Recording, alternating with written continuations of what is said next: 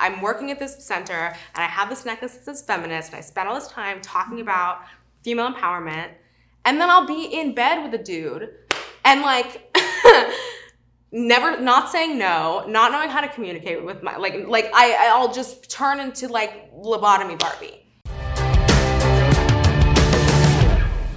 Welcome to What's Underneath, the podcast that will inspire you to accept the skin you're in and step into your most whole, powerful self. I'm Lily Mandelbaum, and sitting next to me is my mom, Elisa Goodkind, and we are the creators of Style Like You. In our podcast, we bring you the extended interviews from our video series, The What's Underneath Project, in which diverse role models strip down to open up and claim the power of the skin they're in. The first step to self acceptance is being radically honest about the things you're ashamed of. And by listening to these stories, you are tapping into the healing power of vulnerability, truth sharing, and the unshakable bravery to be yourself. You're giving yourself permission to recognize that you are completely beautiful and enough as you are. Hey everyone. Hi everyone. Hope that you're all doing well. We're really excited about this week's What's Underneath Storyteller. She is kind of the last episode of our What's Underneath Black Voices series, but not really because next week when we launch our mental health What's Underneath Mental Health theme for May, the the storyteller, the man is also the the last of our black voices in the beginning of that. So it's really emotional actually for us for this series to be kind of coming to an end. It's been such an incredible journey and honor interviewing all these amazing humans and we've learned so much and been so transformed in in so many ways. So yeah, but we're excited that it doesn't mean that it's the end of what's underneath for now because we are we're continuing and every month our goal is for every month this year to have a different theme, which is something that's a first for us to do it in themes. Um, so next month is mental health, and then for June we're going to focus on pride, and we're actually in the process of casting our pride series. So if any of you have ideas of people that we should interview, storytellers for the pride series, really incredible individuals of all different ages and body types and experiences across the LGBTQIA plus spectrum. We really welcome that. People that have really come into being super comfortable in their skin and potentially overcoming a struggle to get there. We've really we've we've had some of the most powerful interviews that we've done come through your suggestions and your ideas. So we really welcome them. Um, and mom, do you want to share anything more about what we're looking for? Just um, if you could really think hard about anyone that you would recommend being someone or couples or a group of people that really expand our view of this community and uh, and lift us and open our perspectives in ways that we are not as familiar with.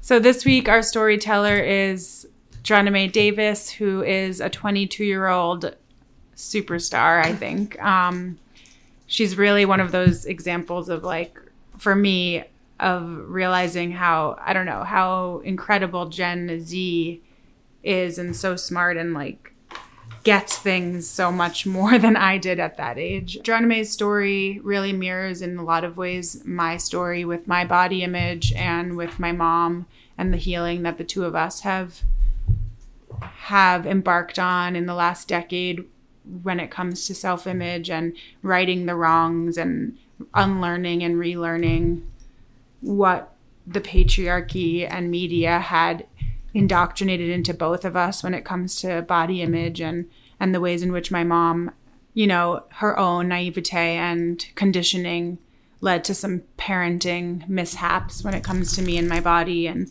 that's something that Joname and her mom have also done a lot of healing around together and really had a similar similar story. It's recent, only recently that I've come to a place with a lot of looking at myself where I can real, you know, feel really just defenseless against how many areas I didn't do a very good job in as a parent when all I wanted to do in my life was be the best parent that I could possibly be because of my own lack of parenting that I experienced. So it was it's been it's it was such a driving force for me but having actually been someone who didn't wasn't able to incorporate or understand exactly and mirror the kind of, you know, parenting that is, you know, the optimal type of parenting. I fell into a bunch of holes. Uh, and a couple of, one of them in particular was my indoctrination into the society standards at the time 30 something years ago 25 years ago 20 years ago around body weight around body image um, and my you know being very brainwashed by the larger by what i was brought up into and by the larger society in terms of what what is a you know what a body is supposed to be that a body is supposed to be a certain weight like a girl more or less, you know, at a certain height, you know, has a certain weight and does certain things to maintain that weight in terms of diet and in terms of exercise. And I really had no understanding of how ridiculous that is, how completely, how imprisoning and, and oppressive that, that idea is. And it actually doesn't address whatsoever the infinite myriad of bodies and shapes and types of people that we are and that there you know there is absolutely no one weight or one way to be in your life including how you eat or how much you exercise or don't exercise and all of that so it's really taken style like you and lily has taken me on an absolute amazing journey to under you know to completely reorganizing my brain as to what a beautiful body is. And I really, Lily's really my hero, complete hero in this department. I admire her guts and, and how hard she's had to struggle and confront all of this and how she has triumphed through that struggle by being so honest. And she had to really, you know, she had to push against everything, including my ignorance at, at a certain point. So yeah, so I, it, it, May's story with her mom was very similar in terms of her mom being this big, you know, fit yoga teacher. I was actually that at one time also, you know, doing lots of smoothies and, you know, lots of vegetables and, and just believing that we can control what our body wants us to be, which is not true at all. Yeah. So, I mean, as a kid, my mom, like, just to be more tangible, it, like, she, you know, I was always a bigger you know, curvier person. And, you know, I, I think because she saw me struggling with that and like feeling not feeling insecure about that, she thought the answer was for me to lose 20 or 30 pounds, that I'd be happier if I had, if I lost that weight. And so would really encourage that. And every few months kind of give me a talk about that. And it was really, you know, not, not the move. Um, and it, put me in this cycle of obsessively dieting and losing 30 pounds and gaining 30 pounds and losing 30 pounds and gaining 30 pounds and losing my period and being obsessed with exercise and exercising before school, exercising after school, all that. Of course, not finding peace or not finding acceptance, even though I'd have maybe momentary like hits of it when I was thin and like got the attention that I wanted from boys. And yeah, and Geronime similarly had a, a, bit of a similar experience. Her, mo- her mom wanted her to be happy, so because she was a like angsty, emotional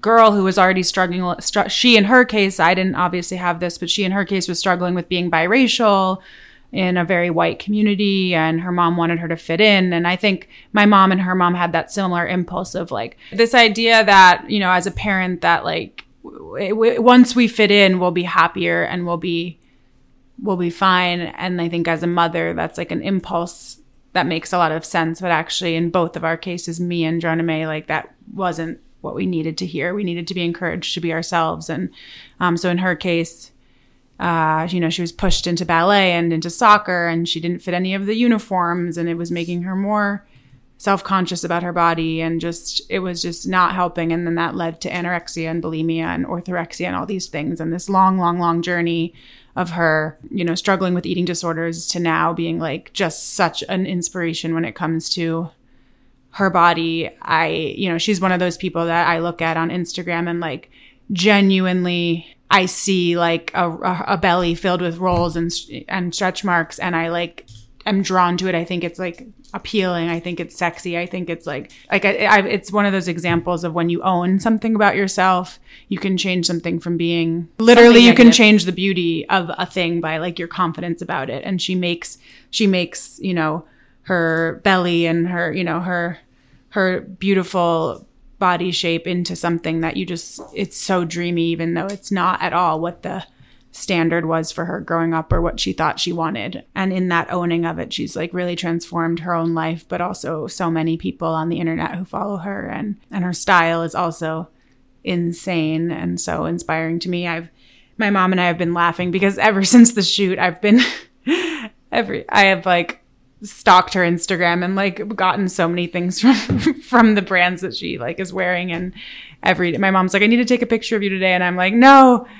because it's just another thing that looks like Droname and I don't want her to think I'm like I know, but that's what makes the world. I'm joking though. Like I totally I'm really I'm totally unabashedly proud of my ins- how inspired I am by her. And I and I just wanted to add that I think what's really super fascinating to me as someone who's just learning about the immense power of boundaries is how Droname came to letting her body just be what it's supposed to be and and from that finding her style and finding her spirit and finding her essence when she's when she decided to stop dating and having sex. And once she drew that boundary, she came to life. She drew that boundary because she realized that there was some low self-worth patterns that she had developed from being not accepted as a kid, being like one of two black kids in her class, having a different body shape and everything. She didn't feel attractive. So then when she did start dating guys, like she was going for the wrong kind of attention and flattered by any kind of attention and not necessarily having the standards that she that she wanted to have and, and in in making this really empower empowered decision to be celibate at 20 she has totally transformed her relationship to her style to her body It's it's really a story of finding your superpower by not following the status quo basically. her and her mom now have the most honest open dreamy relationship her mom drove her all the way down to la from northern california for the shoot and we got to meet her mom and they have such a close relationship because they've been able to be so honest with each other and process and heal a lot of the wounds and the mistakes that happened when she was growing up. I think that's the key to like as far as people ask us like how do we work together how do we have such a close relationship and I think it just comes down to that like honesty and being and especially on my mom's behalf I think her willingness to look at herself and admit past mistakes and like be willing to grow constantly and so we could gush on and on about John May, but we'll let you listen to her story yourself. And please share with us either by leaving a review or in, in, in, ins- on Instagram your thoughts. We'd love to hear from you about how her story resonated with you and might relate to what you've gone through or are going through. Anyway, we really ap- love you and, and appreciate this com- this community and all of you so much. Enjoy.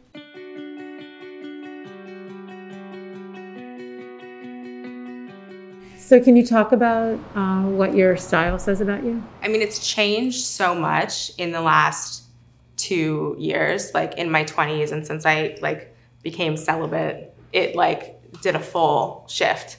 I don't know. I'm hoping that it says that I'm like organic and like wanting to this this like minimalist everything beige white black structured thing is so like cold dystopian brave new world to me and so i'm i'm wanting to like dress in a way that is touchy feely and textured and and I wear a lot of stuff that like people that I love make and women amazing women make and um, I think for the longest time like my concept of doing fashion was so like rigid and and and now I'm wanting to kind of see it as this like living breathing thing that like changes as I change and stuff like that. My favorite way to torture myself is like watching the Vogue YouTube channel whenever I'm like really feeling like shit and I want to like hammer it in. Blonde blogger after blonde blogger talking about like why jeans have to be suffocating to look good and like da da da da and they and they keep using all these words like classic like oh it's a classic piece. And and this concept of like you know it's a good outfit if five years from now you'll wear the same thing is like baffling to me. Like it's this really weird like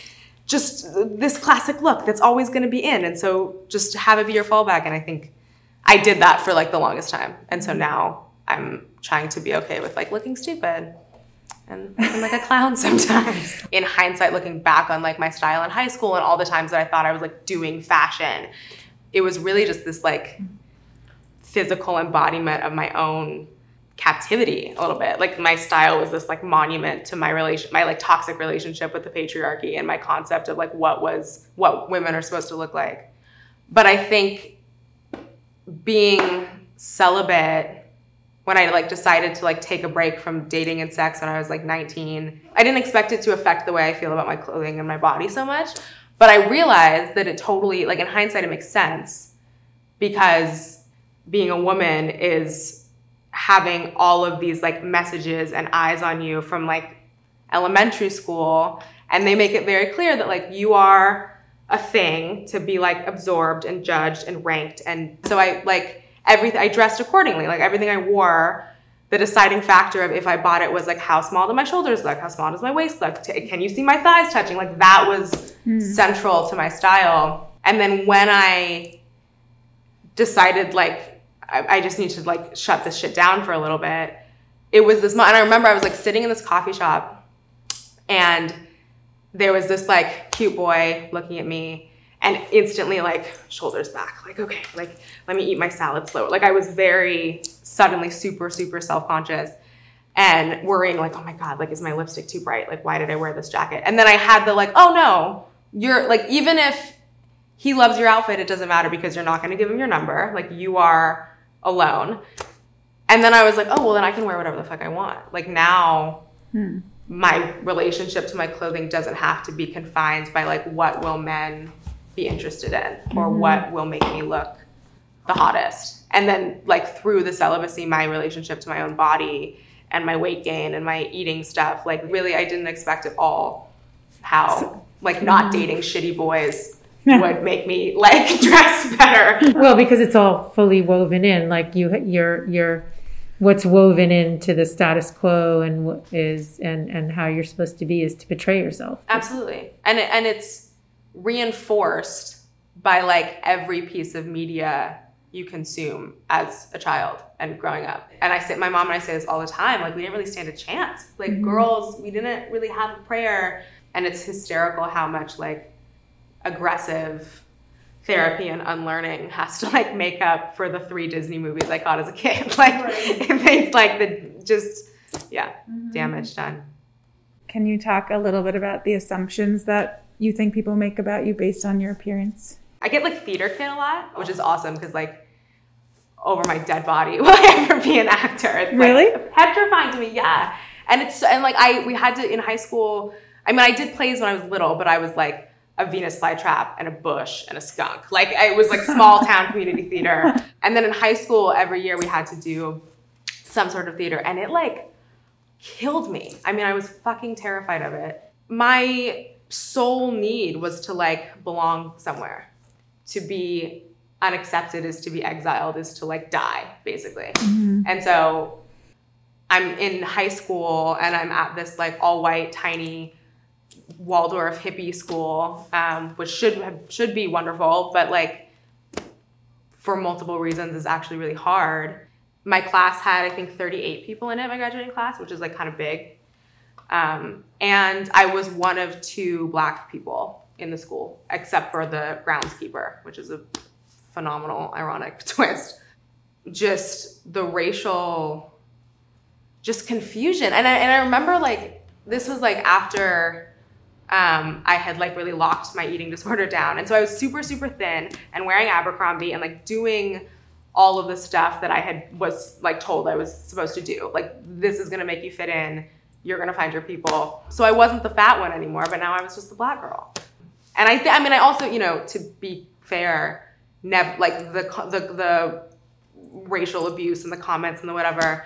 Like I never said stop because I think being 15, it's so much better to be the butt of the joke than like not being on it at all. Like I would so mm. much rather people think I'm cool and that I can take it and then I think slavery jokes are hilarious than like be the bitch, right? Especially as a black woman, like to be angry is can get you killed sometimes. And so it was just this like be cool. And all of my friends my whole life have been tiny and white and usually blonde and like my friends were like the popular beautiful girls.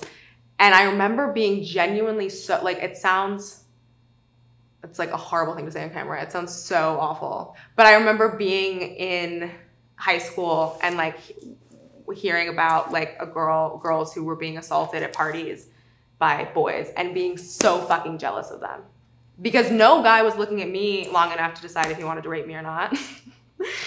and like, I think you're not alone in that. Like I can relate, like because I struggled so much with my body image growing up, and like I remember in my early 20s being so confused when like at the I, I was like, you don't want to be catcalled. Like Yeah. it feels so. I'm someone. No, I'm hot. Like, literally, and yeah. that's fucking yeah. Because Like- we're literally taught that like male attention is good attention. End of sentence. That like when women Yeah. talk about being harassed, it's seen as bragging. When women talk about being typecast, wh- whatever it is, and so that's the thing. Like you can like in a lot of spaces, especially in high school and middle school and whatever, to complain about being sexually harassed was to brag that men like want to touch me. Hmm. And I was like so envious. It's this like poison. I mean, it you know all of these systems, white supremacy, patriarchy, ableism, all of it. It's these like poisons that seep out into everything. And I mean, and I grew up in I grew up in South Lake Tahoe, overwhelmingly white, overwhelmingly conservative, and it's one of those little like super small places where like like there's all of these like streets and like businesses and shit that's named after like family friends, grandparents or something like that. Like it's so insulated. It's also like athletics is king. The combination of this like hyper athleticism, toxic masculinity just feeds right into rampant date rape culture and rampant misogyny and having like grown teachers comment on my breasts when I'm 11. Like just it's insane. And like rewatching all of the shit that we absorbed as a kid and as teenagers and like no wonder we're all riddled with eating disorders and convinced that being roofied is a compliment because holy fucking shit, the protagonist guy gets girls drunk to get them back to his room and that's how he meets the love of his life. Like it's like it's and, and I was watching it and I, and I was watching a movie the other day with my mom and she was like, "Is he supposed to be the like bad guy? Like he's the bad guy?" right?" And I was like, "No, he's the eleven. Like no, he's he's the one that we're supposed to root for, um, because he like successfully tricks and manipulates women into getting naked. I mean, it's just it's yeah. What were some of the like jokes that you were the butt of that you took when you were in the racial jokes and stuff? in high school um there's there's this awesome like trope which is totally accurate where like anytime you're in history class and you're talking about race which is usually for like five seconds and martin luther king fixed racism and anytime they would we'd be watching a slideshow and there would be a brown person on the slideshow. Oh that's Drun May. The slave jokes and the like oh like i i would be an indoor slave because i'm half white.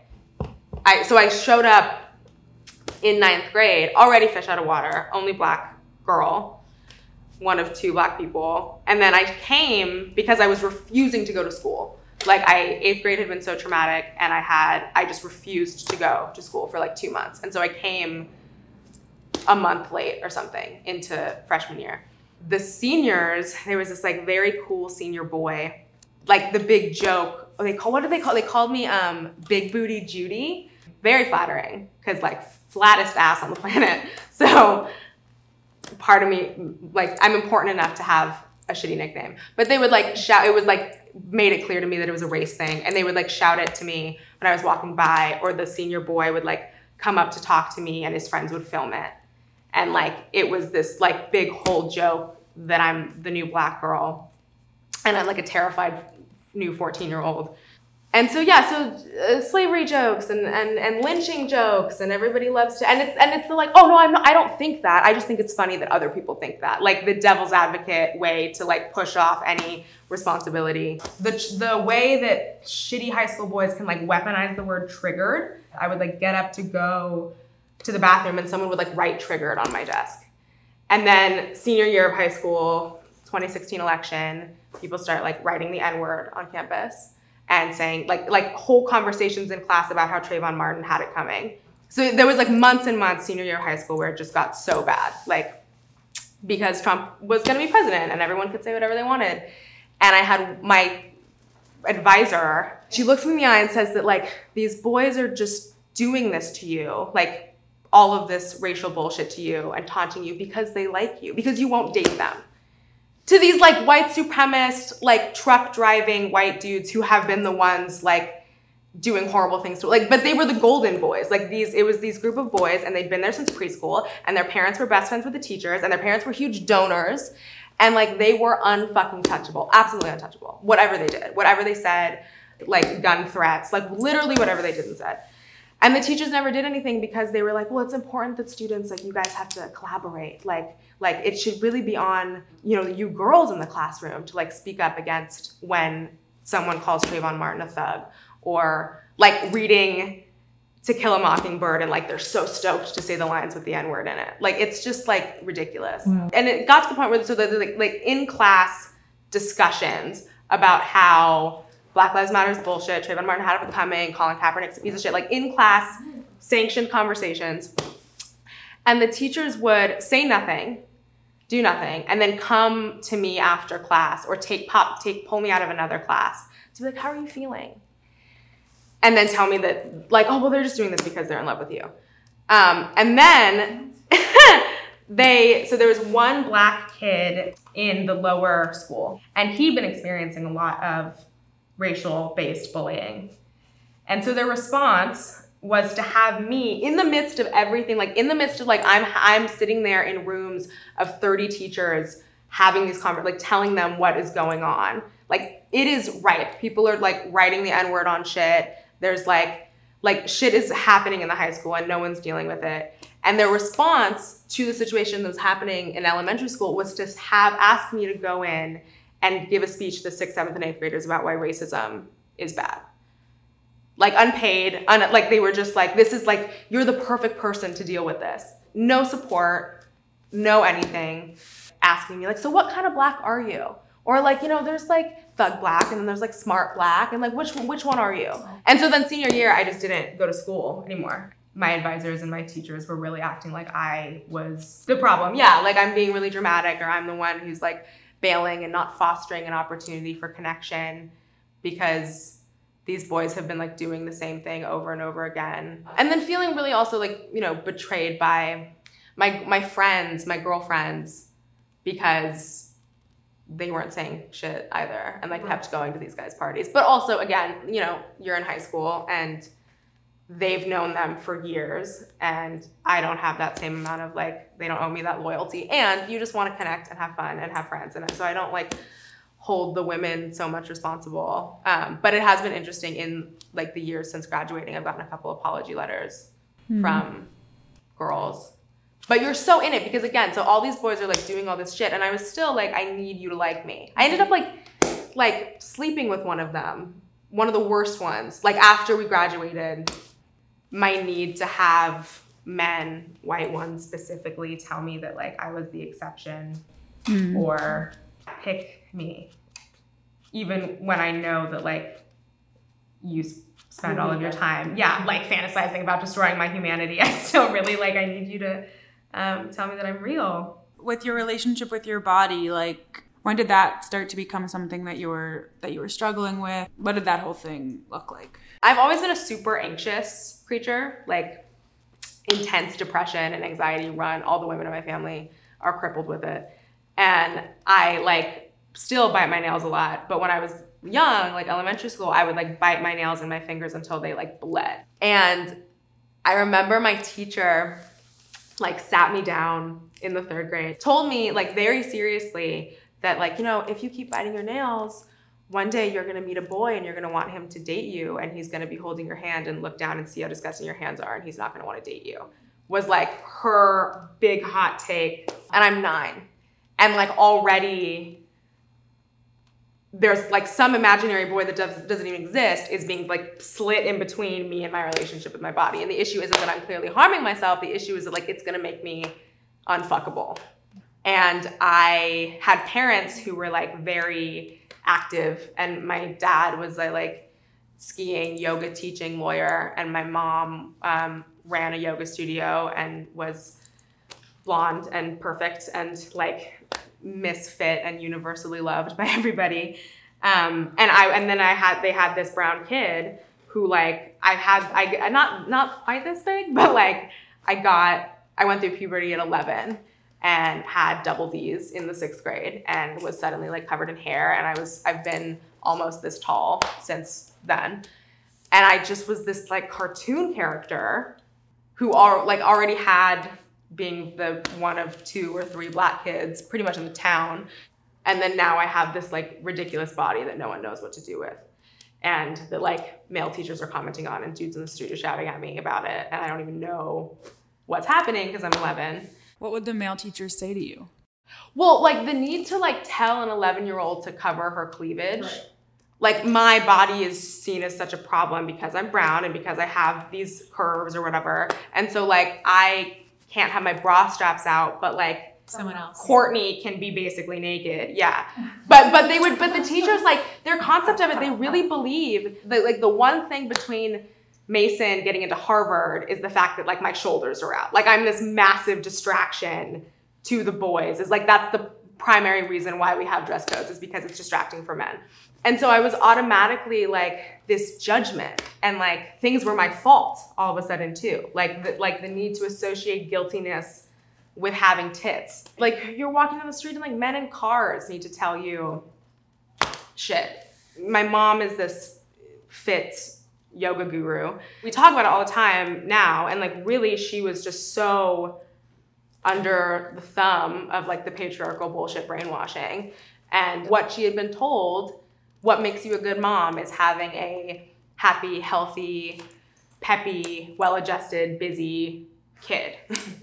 and it was very clear that I was like not going down that road. like I was like again, sat all the time watching Lord of the Rings alone in my room, like had this weird big tall body that no one knew what to do with and I gained all this weight because of puberty and like so I it was clear that I was like whatever I was doing was fucked up and we got to get me back on the straight and narrow. And so it was years and years of ballet and soccer and softball and dan- like everything. I did it all.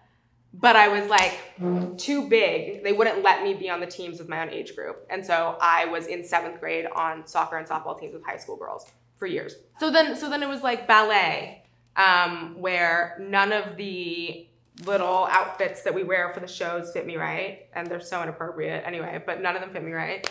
And my hair won't go into the slick back bun i'm the only black girl in the whole ballet studio of course. And i'm so i'm getting publicly scolded for the fact that my hair doesn't look like emily's and the fact that like i'm i'm snapping out on stem in my ballerina outfit like popping out of it on stage.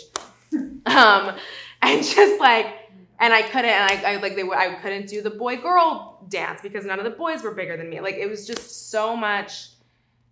Every arena is telling you that you're bad and you're wrong and your body is fucked up and like, and it's so funny. Like the irony that you make your kid do all of this so that they like fit in and find a place and have purpose when like all I'm doing is leaving school every day and going to get my self esteem shit all over mm-hmm. because everything I'm doing I'm horrible at and so then I don't even have time or the confidence to like find my purpose and find my place. Like I, I would have gotten into art and music and clothing and writing so much sooner, maybe, had I had the time to do it. But I didn't because I spent all of my time in summer camp for fucking like summer camp for introverts is like fucking traumatizing.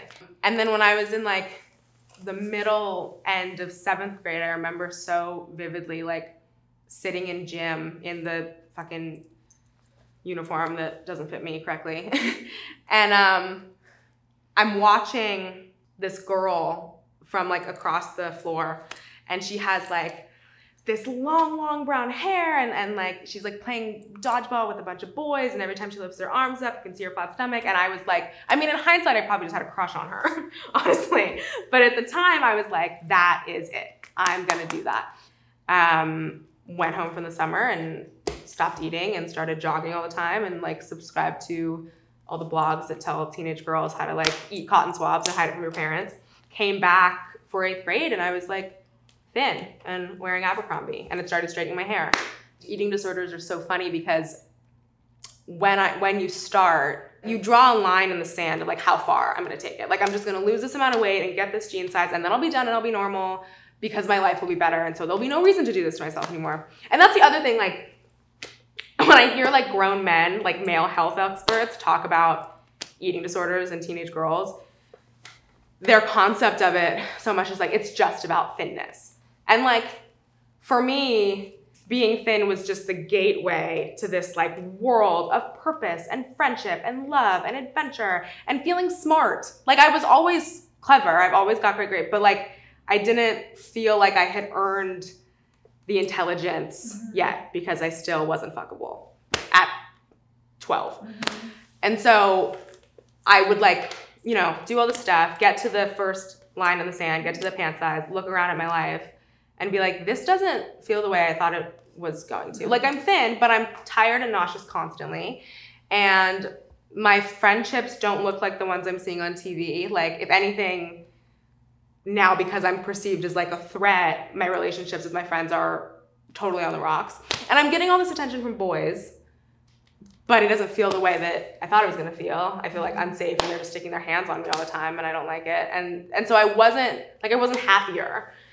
And now the concept would be like, okay, so then maybe your approach is wrong. Like maybe thinness isn't the ticket. But I like Audre Lorde could have descended from the heavens and told me that. And I would have been like, you don't know what you're talking about. Like, I got this. And so then I would move the line in the sand and like to a more severe place because I'm just not thin enough, and that's why my well, that's why my life doesn't look like Serena van der Woodsen's. It's like I need to, you know, carry it on. Gossip Girl owes me a fucking check. I swear to God, like reparations. That just went on and on, and like took all these different forms. It was like anorexia for a long time, and then trying out bulimia, and then in high school I discovered like going to the gym aggressively, like orthorexia or whatever it's called. Like it would just change all these forms.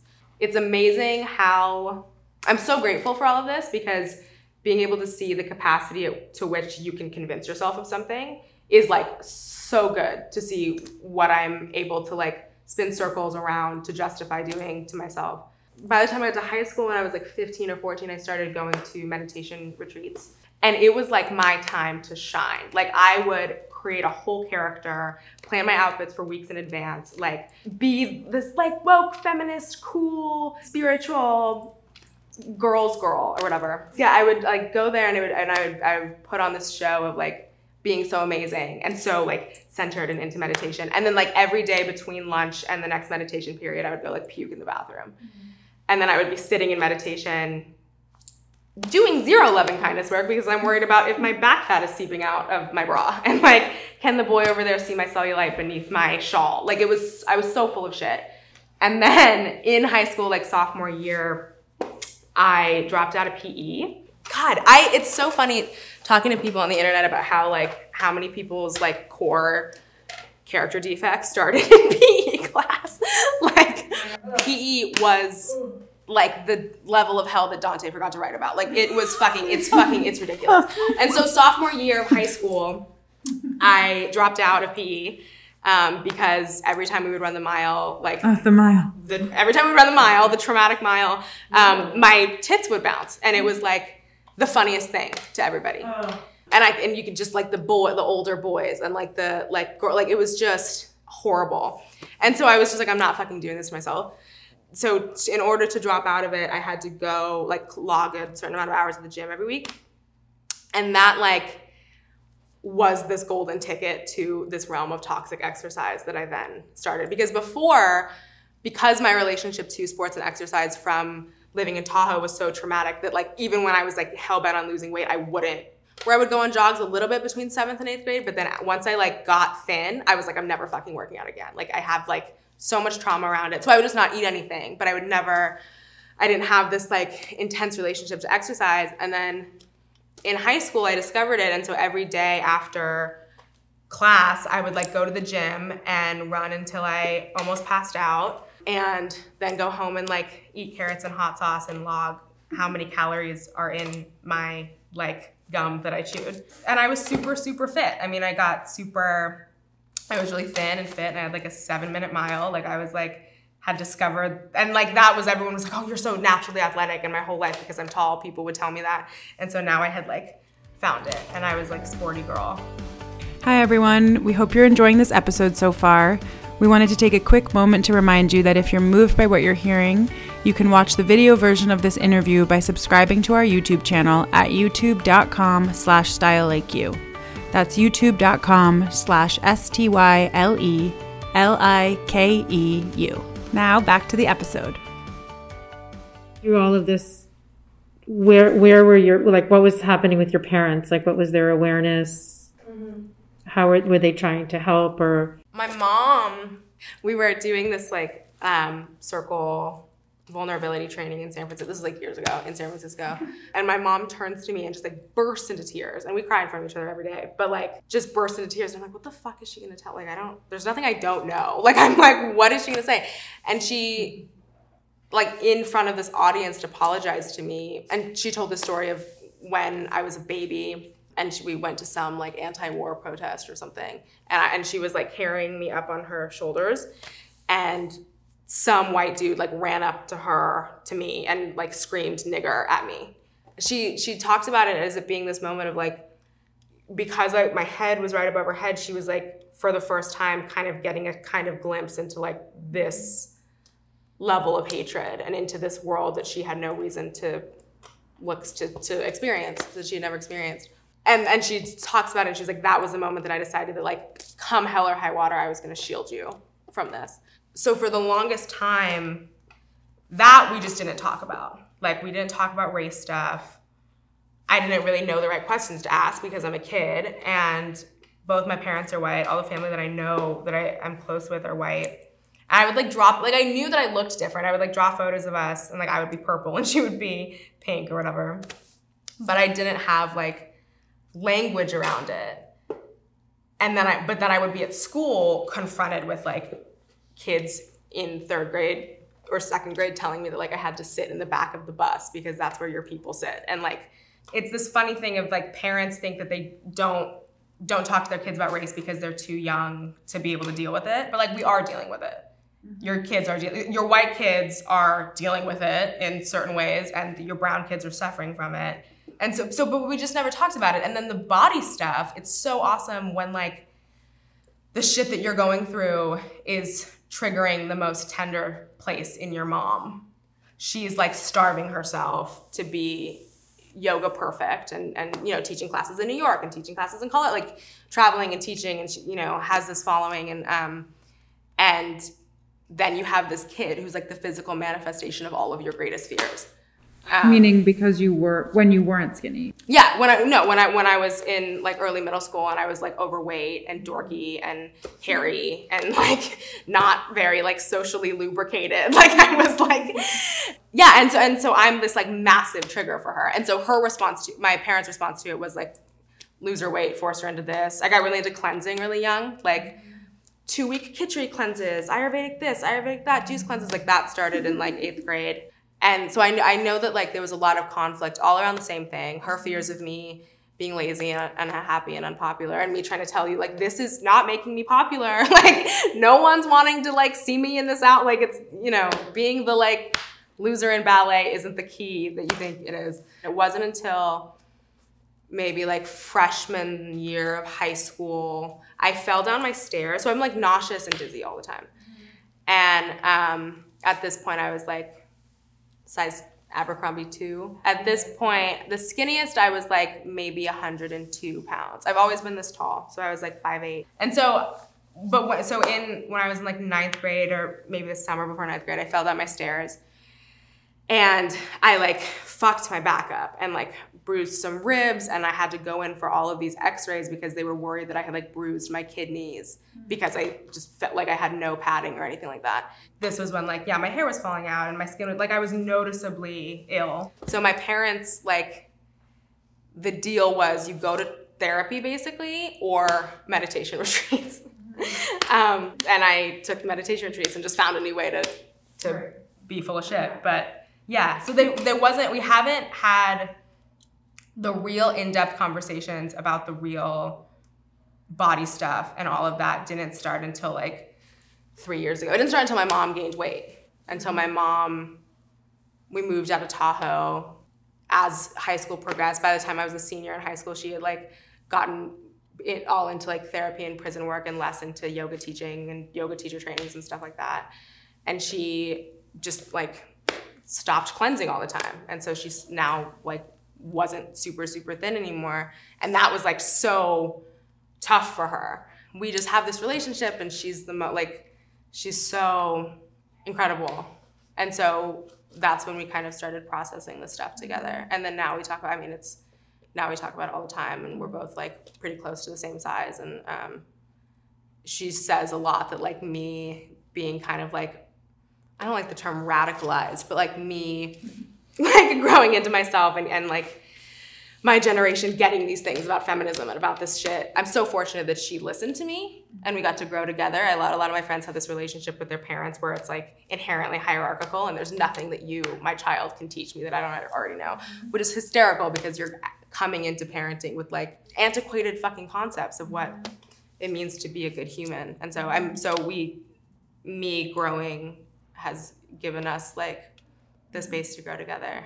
So what was like so like the turning point or what what inspired you to like cuz obviously now like looking at you and following you on Instagram like you would you just seem like so at peace and like you like with yourself and mm-hmm.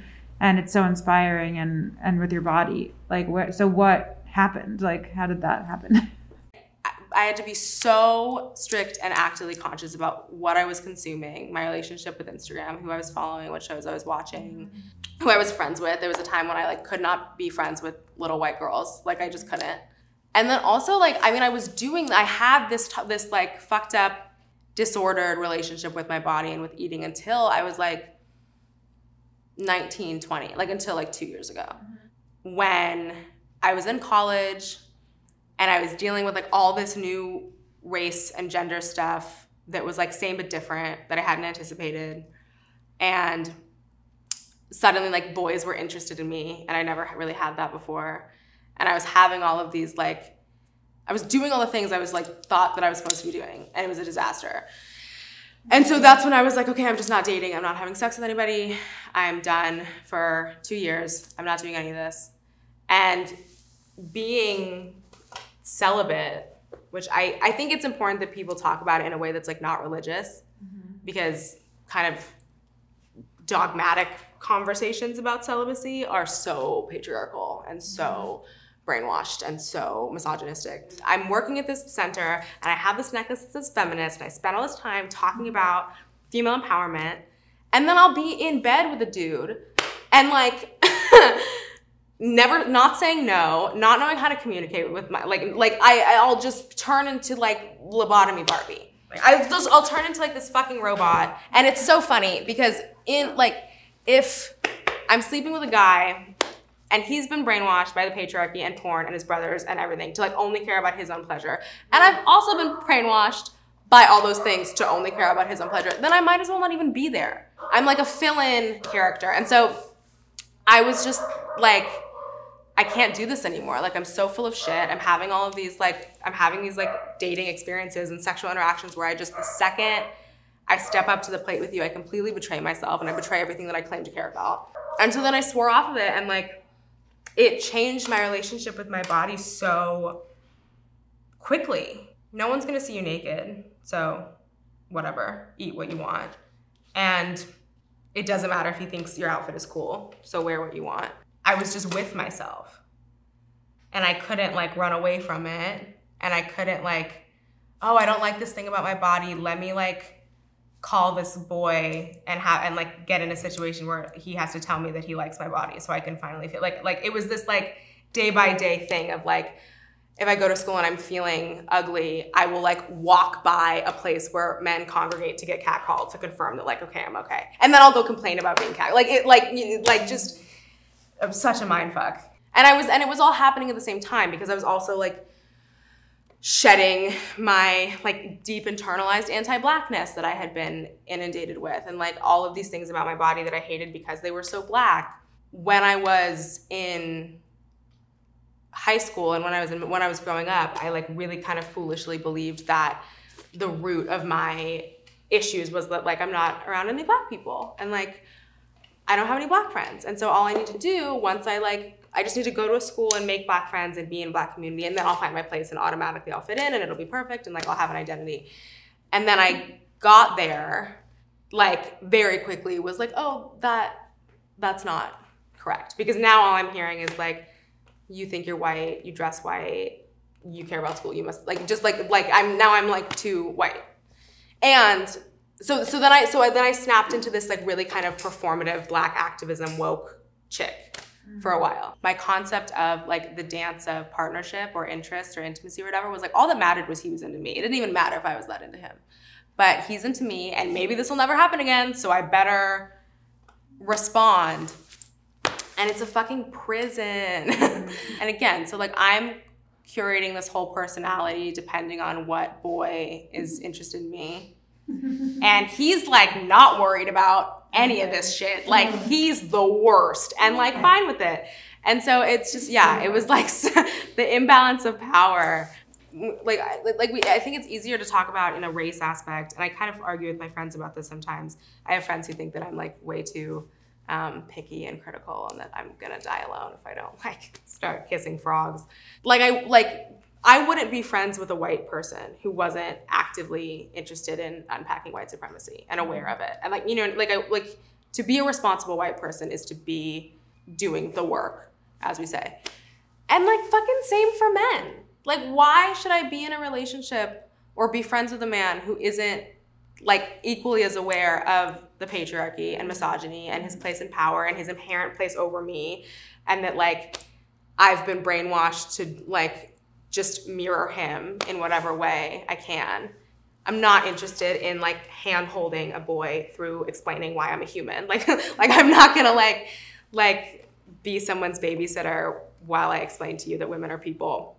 How can I expect you to to fully see my humanity because I don't even see because I'm sleeping with you I'm denying my own humanity because I don't want to be here and you're a racist but I am here like I'm doing it anyway so I'm I'm like selling myself downriver and and and expecting him to and being fine with it. Wait, so what was the performative woke? Oh, um, I just was like at this school with black people for the first time, and I was like, I need to, I need to prove to everybody that I'm black, and so it was this very like hungry need to like be a part of something. So I like got a job at um, the like community and diversity center and like was putting on protests and doing like art displays and and leading women of color circles and and hosting documentary script like I like I was I was doing woke activist girl and going to protests all the time and and then like I became a sociology tutor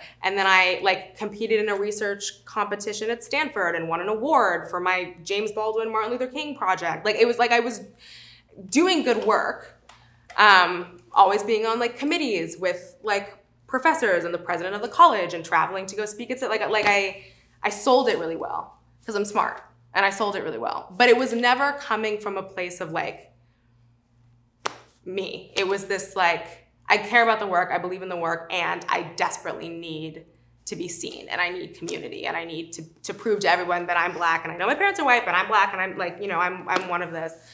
And it it all just blew up in my face. I had I had really underestimated the power of misogyny and of the patriarchy and the need for intersectionality. And I didn't have language for it yet.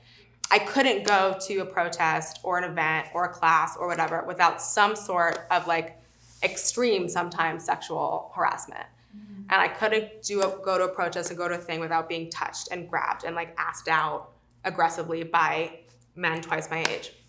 And I felt am like am i allowed to be upset about this? Like am i like first of all because again male attention is good attention so shouldn't i be honored? Because i spent all of high school wishing i could be off getting this sort of attention. And then also like am i black enough to be mad at black men? Am i mm-hmm. black enough to call out this? Because you know I, I am black and i like walk the world as a black person but i also i'm light skinned and biracial and my parents are white and i have a fucked up relationship with my black dad. Like am i allowed to be mad at the like constant sexual abuse and misogyny that I'm experiencing in these spaces. And so I would like pack it in and be cool girl and go to the parties and host the parties and let the boys put their arms around me and whisper shit in my ear and touch my like I like I was cool girl.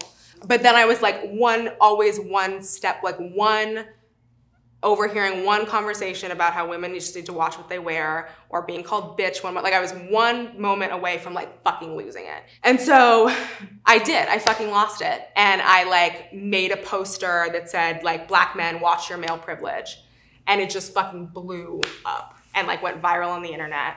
And like overnight now I like hated black men and I was like very clearly anti-black and how dare she because she has white parents and da da da da like like I was really just rapidly kind of like pushed out of this community that I had spent years and years trying to prove to them that I'm like trying to earn my spot. Lost a ton of friends, quit all my classes, like was being harassed so much in school that I like quit my job, quit quit my tutoring job, quit my job at the community center, dropped all my classes, and like ran away for the rest of the semester. And in hindsight, I can totally fucking see why what I did was so traumatizing for people because like like I get I totally get it. I can totally see why being like making this blanket statement of black men watching their male privilege when black men are being shot by police all the time is like a conflicting statement. And the freak out around it and the way that I was treated around it and the way that the men who had been like harassing me in a lot of really intense ways were immediately like protected like just the the the slut shaming and the me being the only problem that I experienced really points to like the lack of intersectionality in the space.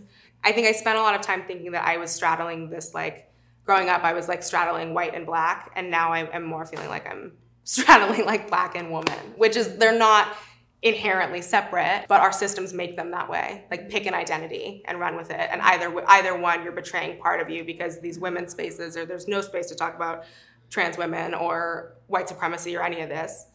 And then in a lot of these black spaces, I don't feel like I'm fully human. I feel like I'm just here for you to touch and grab and whatever. And so that like when do I step up? And step forward and then when do i like shut my mouth and like listen how do i not feel better than and and and judgmental about people who like aren't getting it?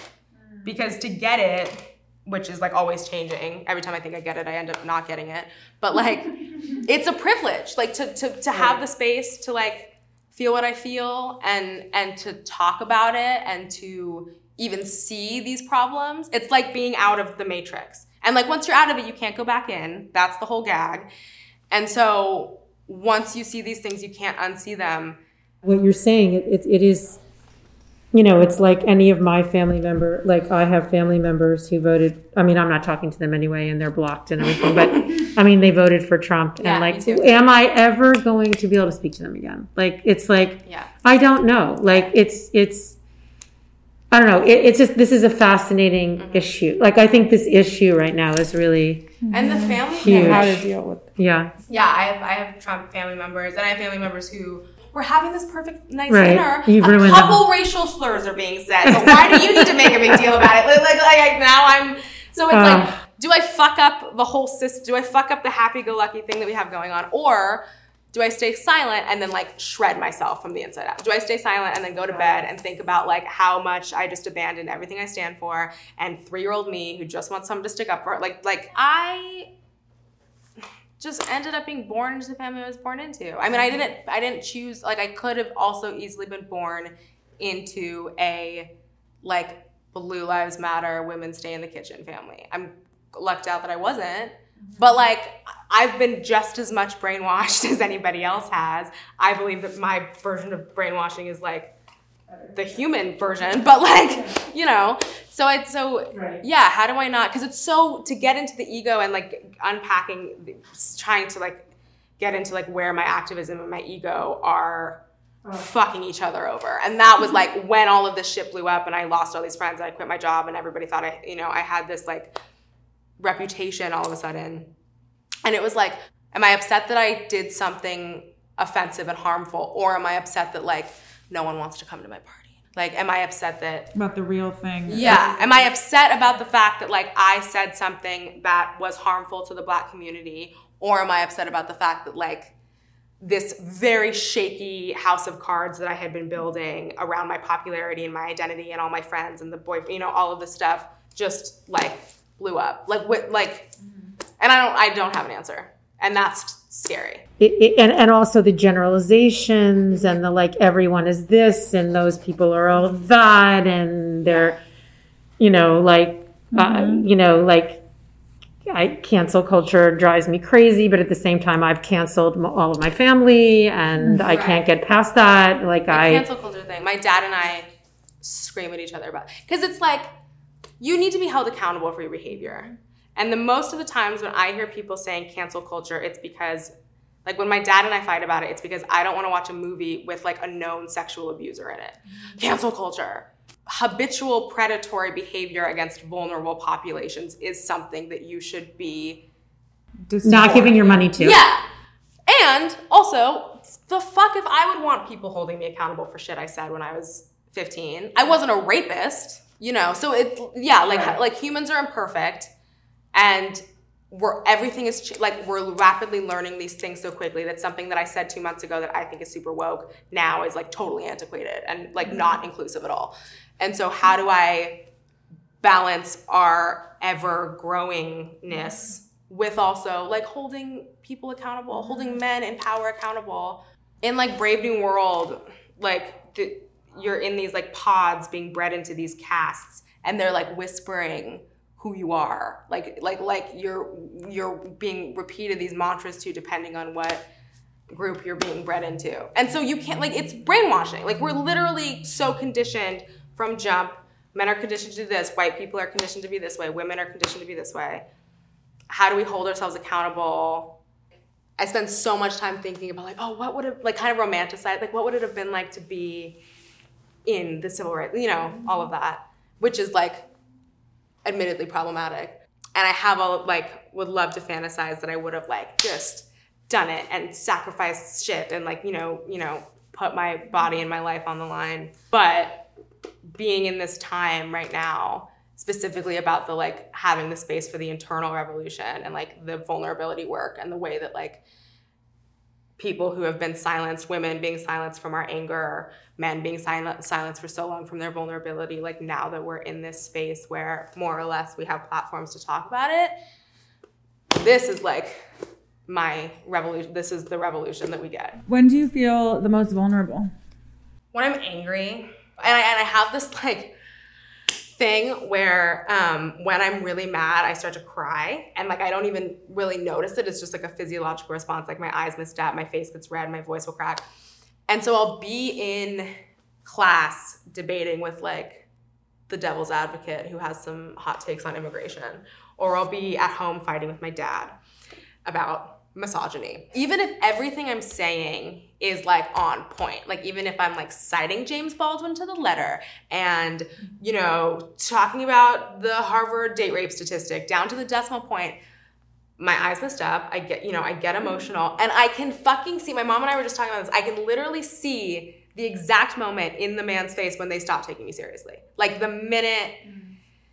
I get too much, it's like, oh, click hysterical woman, next slide. Like they just completely, nothing I say holds any water anymore. And it's so fucked up because these are things like everyone should be drawn, like anger to the point of tears over. Like the destruction of the planet and the systemic rape and murder and abuse of already marginalized populations should make everyone cry.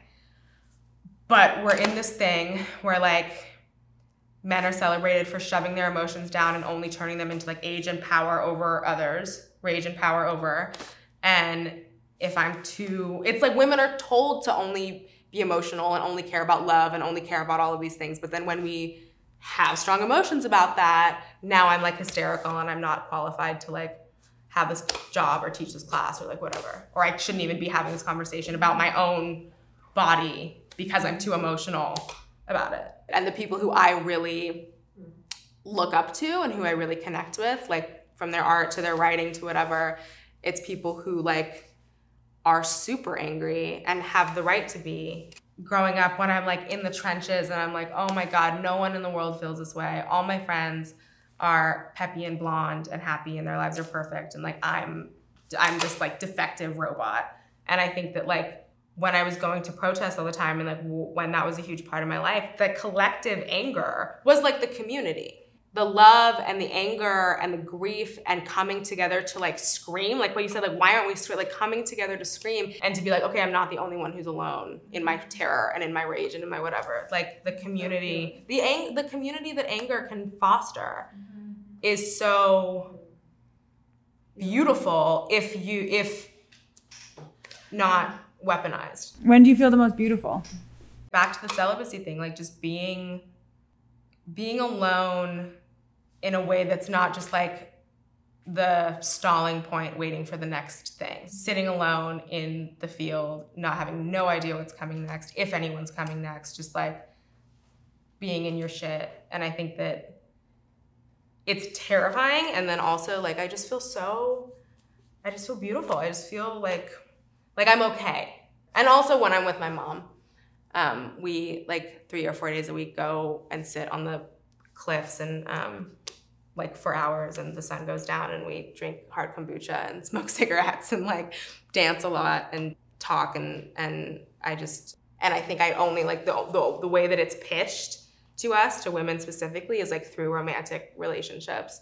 But then with my relationship with my mom and with my like the women in my life so seen.